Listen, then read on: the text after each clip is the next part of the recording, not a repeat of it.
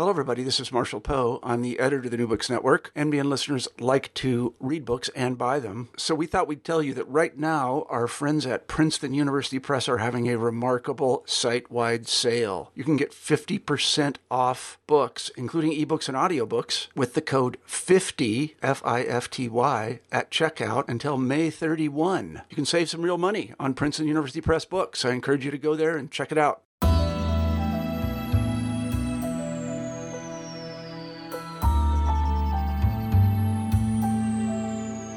Welcome to the New Books Network. I'm Stephen Pimpare, a host of the Public Policy Channel, and today I am pleased to welcome Leigh Goodmark, who is the author of Decriminalizing Domestic Violence, a balanced policy approach to intimate partner violence, uh, new from University of California Press. Leigh, welcome. Good to have you with us. Thanks so much for having me. Uh, so, if you would tell us a little bit about who you are and what you do and how you came to this particular book, if you would. I'm a law professor at the University of Maryland Francis King Carey School of Law, where I direct the Gender Violence Clinic. My students and I represent clients in all kinds of cases where gender and violence are intersecting in any way. We represent people who've been subjected to intimate partner violence, rape and sexual assault, human trafficking. Um, and I've been doing this work for about the last 25 years. I've represented people subjected to violence in various forms, in various courts, uh, in quite a few states now.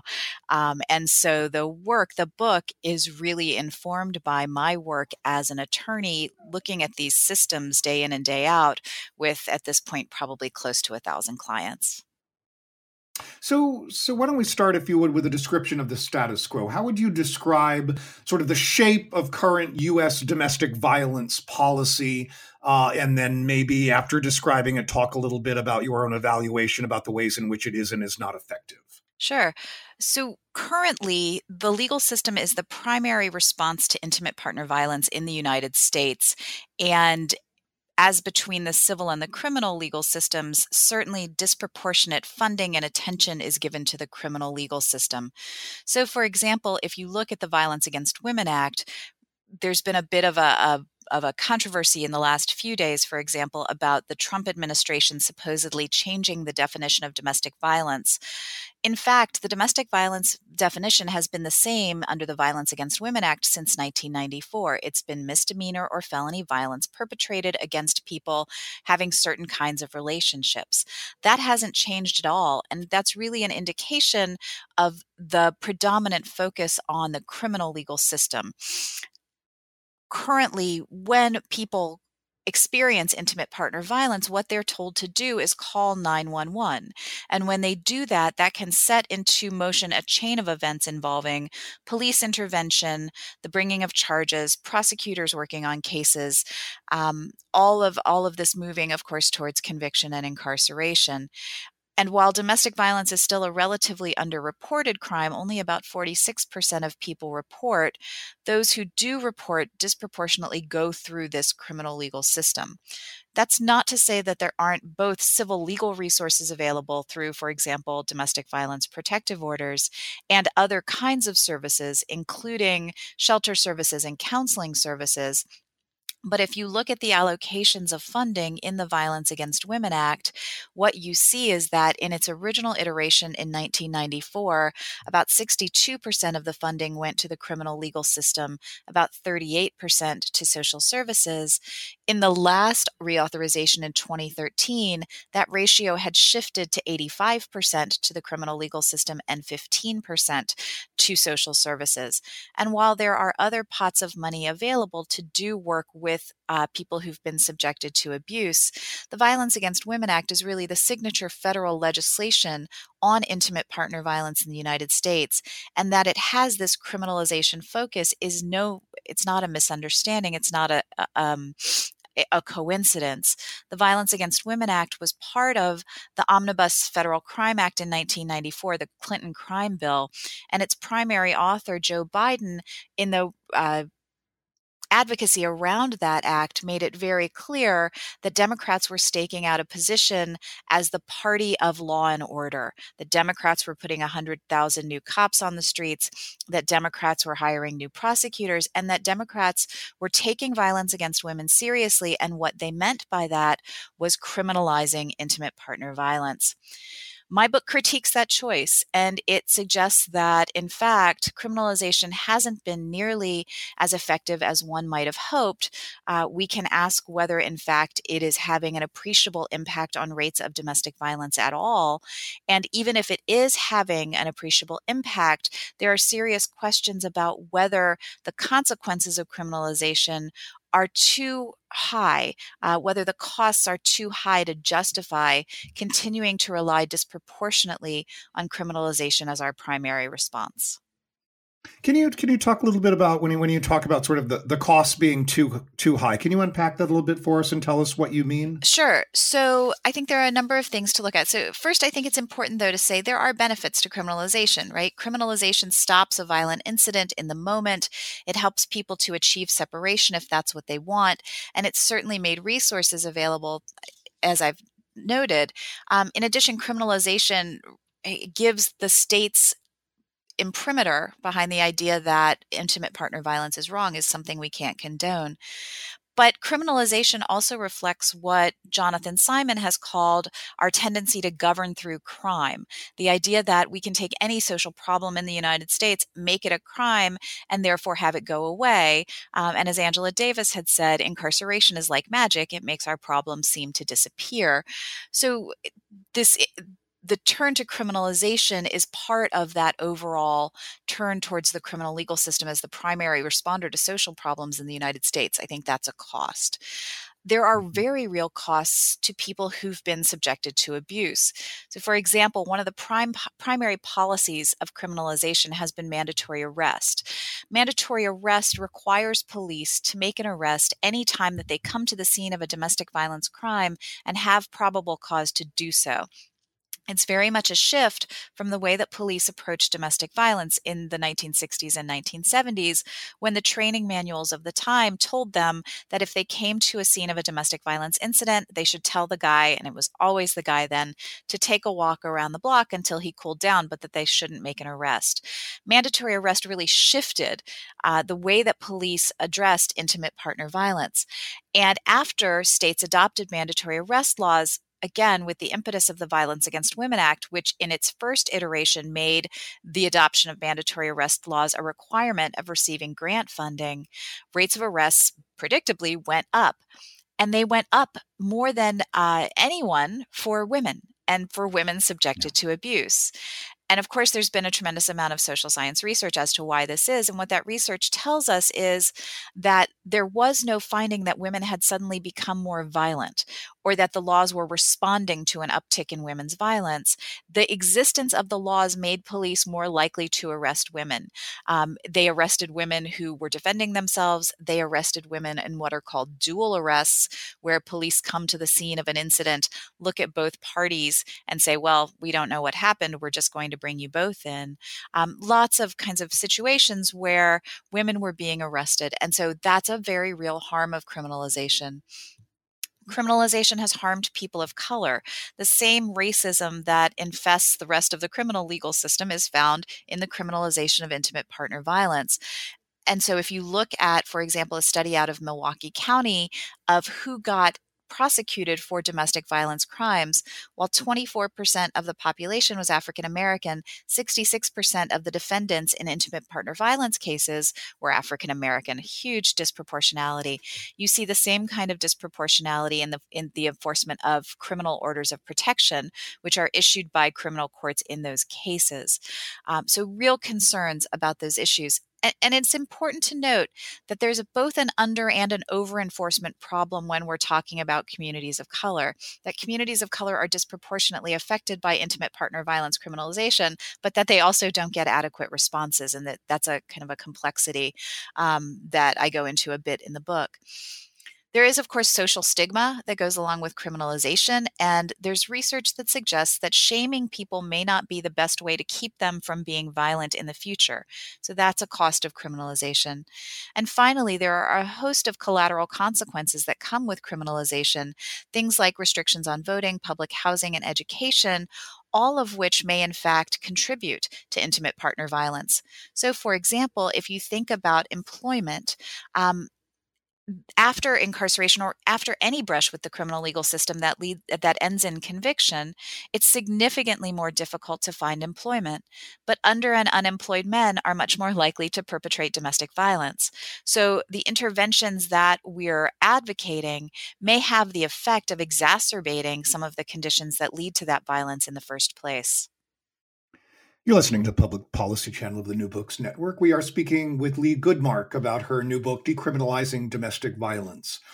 So, if um, we've got all of these problems as you articulate them by treating domestic violence and interpersonal violence as a criminal justice problem, uh, you suggest that there are other ways in which we might define the problem and how to think about it. You talk about it as an economics problem, a public health problem, a community problem, and a human rights problem. I wonder if we can simply just teach, take each of those in turn briefly and, and walk our listeners through uh, how uh, we might change the way that we think of the nature of the problem and what that gains us in terms of improving the well being of, of people who are subject to such violence.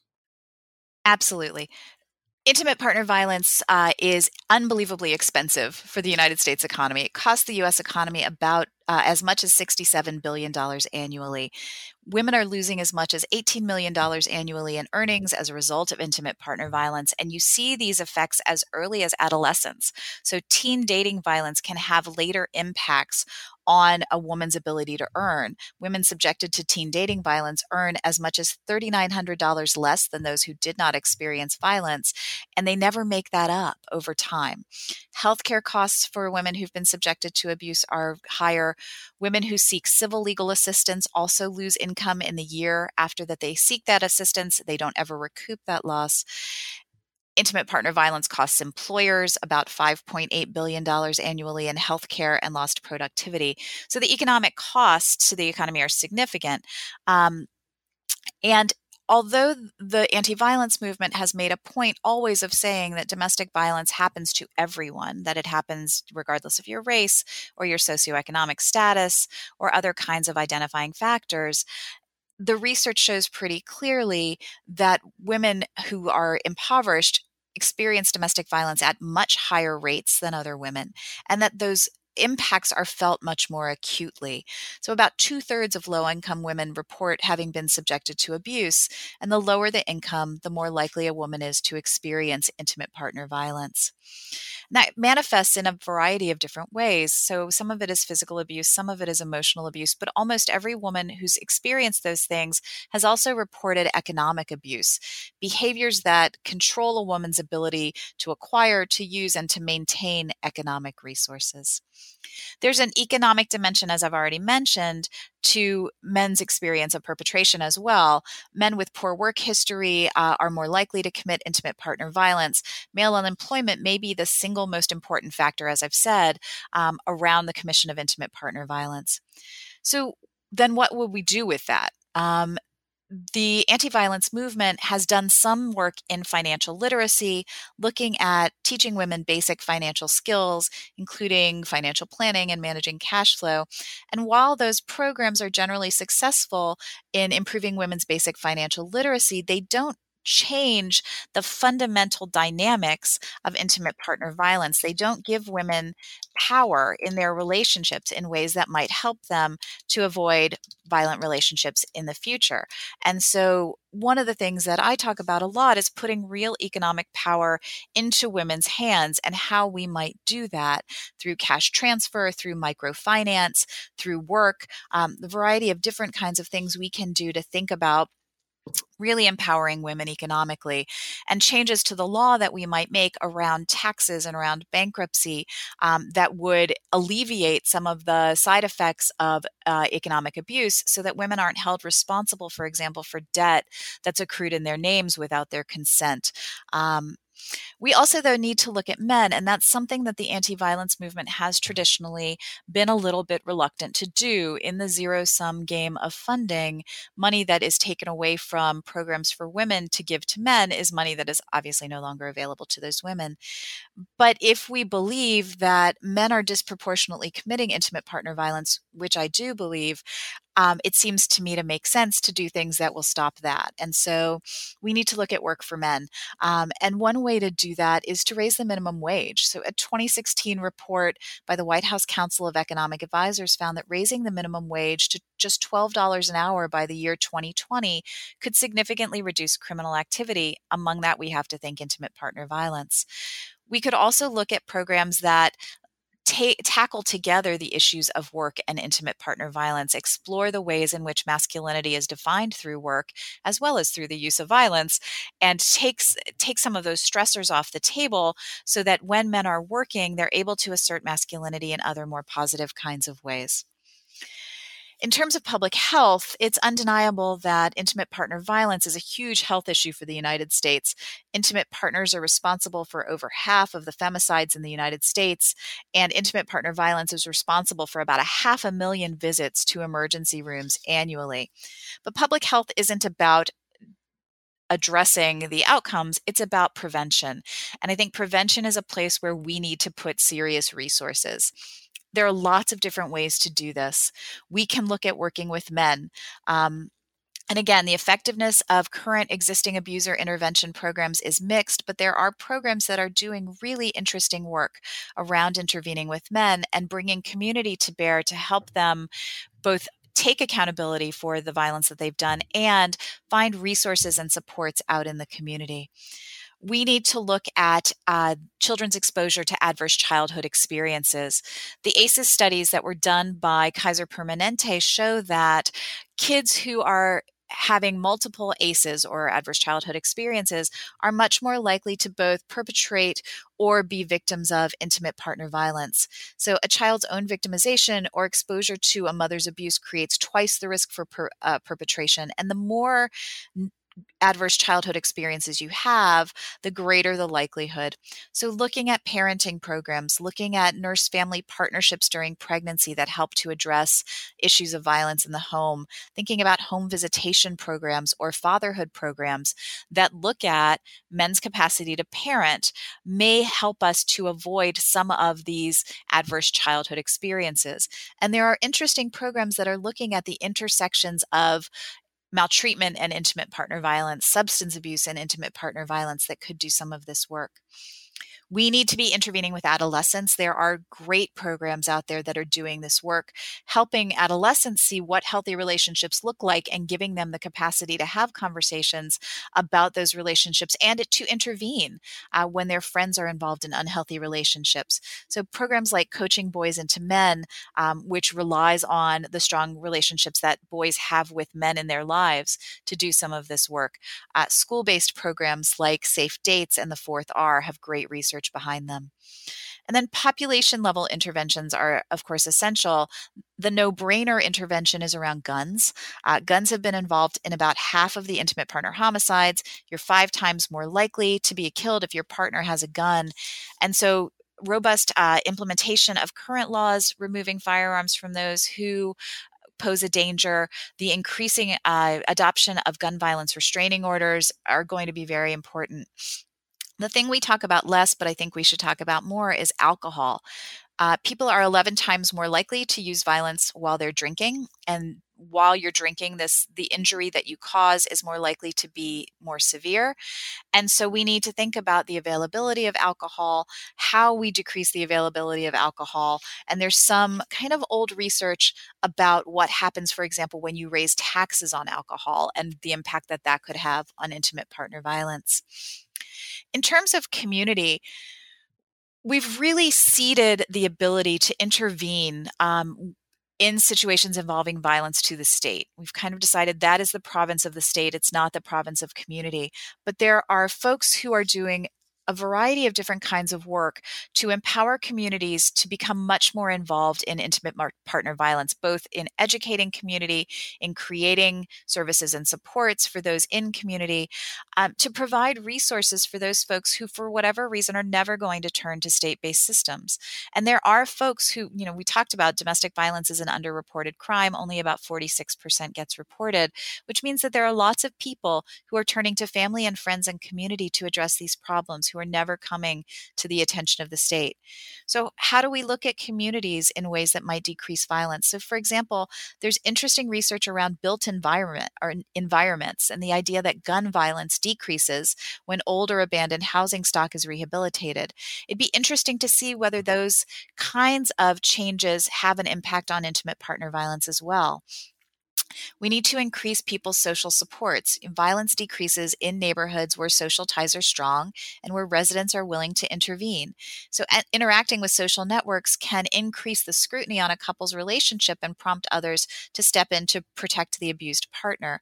Um, people have a lot of concern about the use of community because of all of the research that's been done in the last several years around the breakdown of community in the United States and the concern that communities are actually exacerbating violence rather than helping to alleviate it.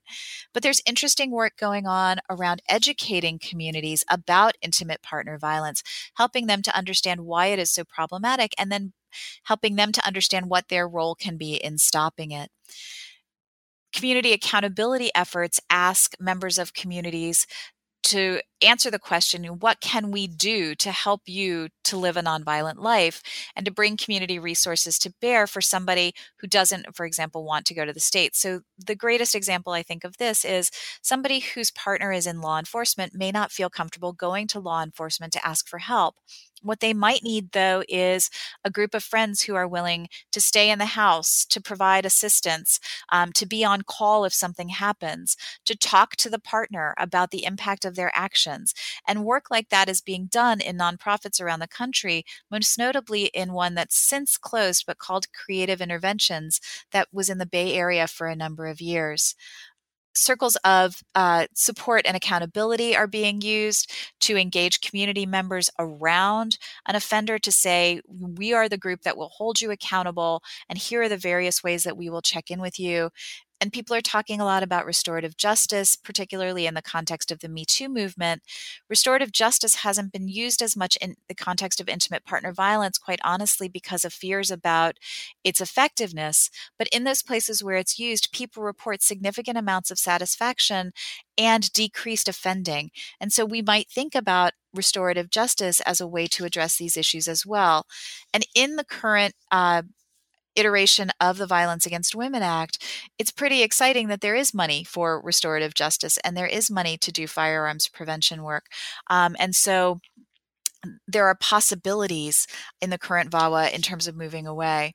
Then finally, the human rights lens really situates prosecution and punishment within a wider set of strategies that are designed to address intimate partner violence. And so uh, international human rights law asks us to look at prevention and protection and the provision of reparations in addition to prosecution and punishment international uh, bodies like the Inter-American Commission on, on Human Rights are taking cases involving intimate partner violence and saying to states, including the United States, you are failing to provide the sorts of things that you need to provide. And even though you have signature legislation like the Violence Against Women Act, if you're not attending to all of these other facets of human rights law, what you're doing is inadequate. And so what I'm asking people to do is just to shift their lens and to say, if we looked at intimate partner violence as an economic problem, what kinds of policy solutions would we get? If we looked at it as a community problem, what kinds of policy solutions could we generate? That's not to say that these are the only ways that one could look at it. It's just to ask people to shift away from criminalization just for a moment, to think about all of these other possibilities, and then to come back to criminalization in those cases where it's most needed, but not for it to be the default response. You have been listening to Leigh Goodmark talk about her fascinating new book, Decriminalizing Domestic Violence, a Balanced Policy Approach to Intimate Partner Violence, uh, new out from the University of California Press. Uh, so, Leigh, what are you working on at the moment? I am starting a new book. Um, there has been a tremendous amount of press around uh, women like Marissa Alexander and Cyntoia Brown, who have been criminalized as a result of their own victimization. So, Marissa Alexander, of course, shot a warning shot into the ceiling of her house when her abusive ex-boy, uh, ex-husband came to the home and began to threaten her.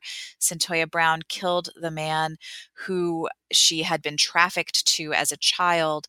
And we represent in my clinic a number of women who are in similar positions, who have been involved in criminal activity as a direct result of their own victimization, who have been punished for that criminal activity, and who are now seeking some kind of parole or commutation or pardon what I want to do is look at how these cases, um, what some people uh, call uh, under the hashtag survived and punished, how these cases came to be, how we've, how the criminal legal system's focus on women has increased tr- uh, tremendously over the last several years, and to start from the impact on girls of things like mandatory arrest law to look at the ways in which prosecutors are using the law to punish women who have been victimized and looking at that all the way through the system to pardons and paroles and commutations. Uh, I hope you will come back and join us and talk about that book when it is done. Uh, meanwhile, we just finished talking with Leigh Goodman about the the old book now, decriminalizing domestic violence from University of California Press, uh, and I hope uh, that listening to Leigh talk about the uh, I think, much more productive and complicated way we can be thinking about this issue and what the implications are for public policy and the individuals subjected to it and those subjected to intimate partner violence. Um, folks will check out the book itself. Uh, Leigh, thank you so much for joining us today. I appreciate it. Thank you so much for talking with me.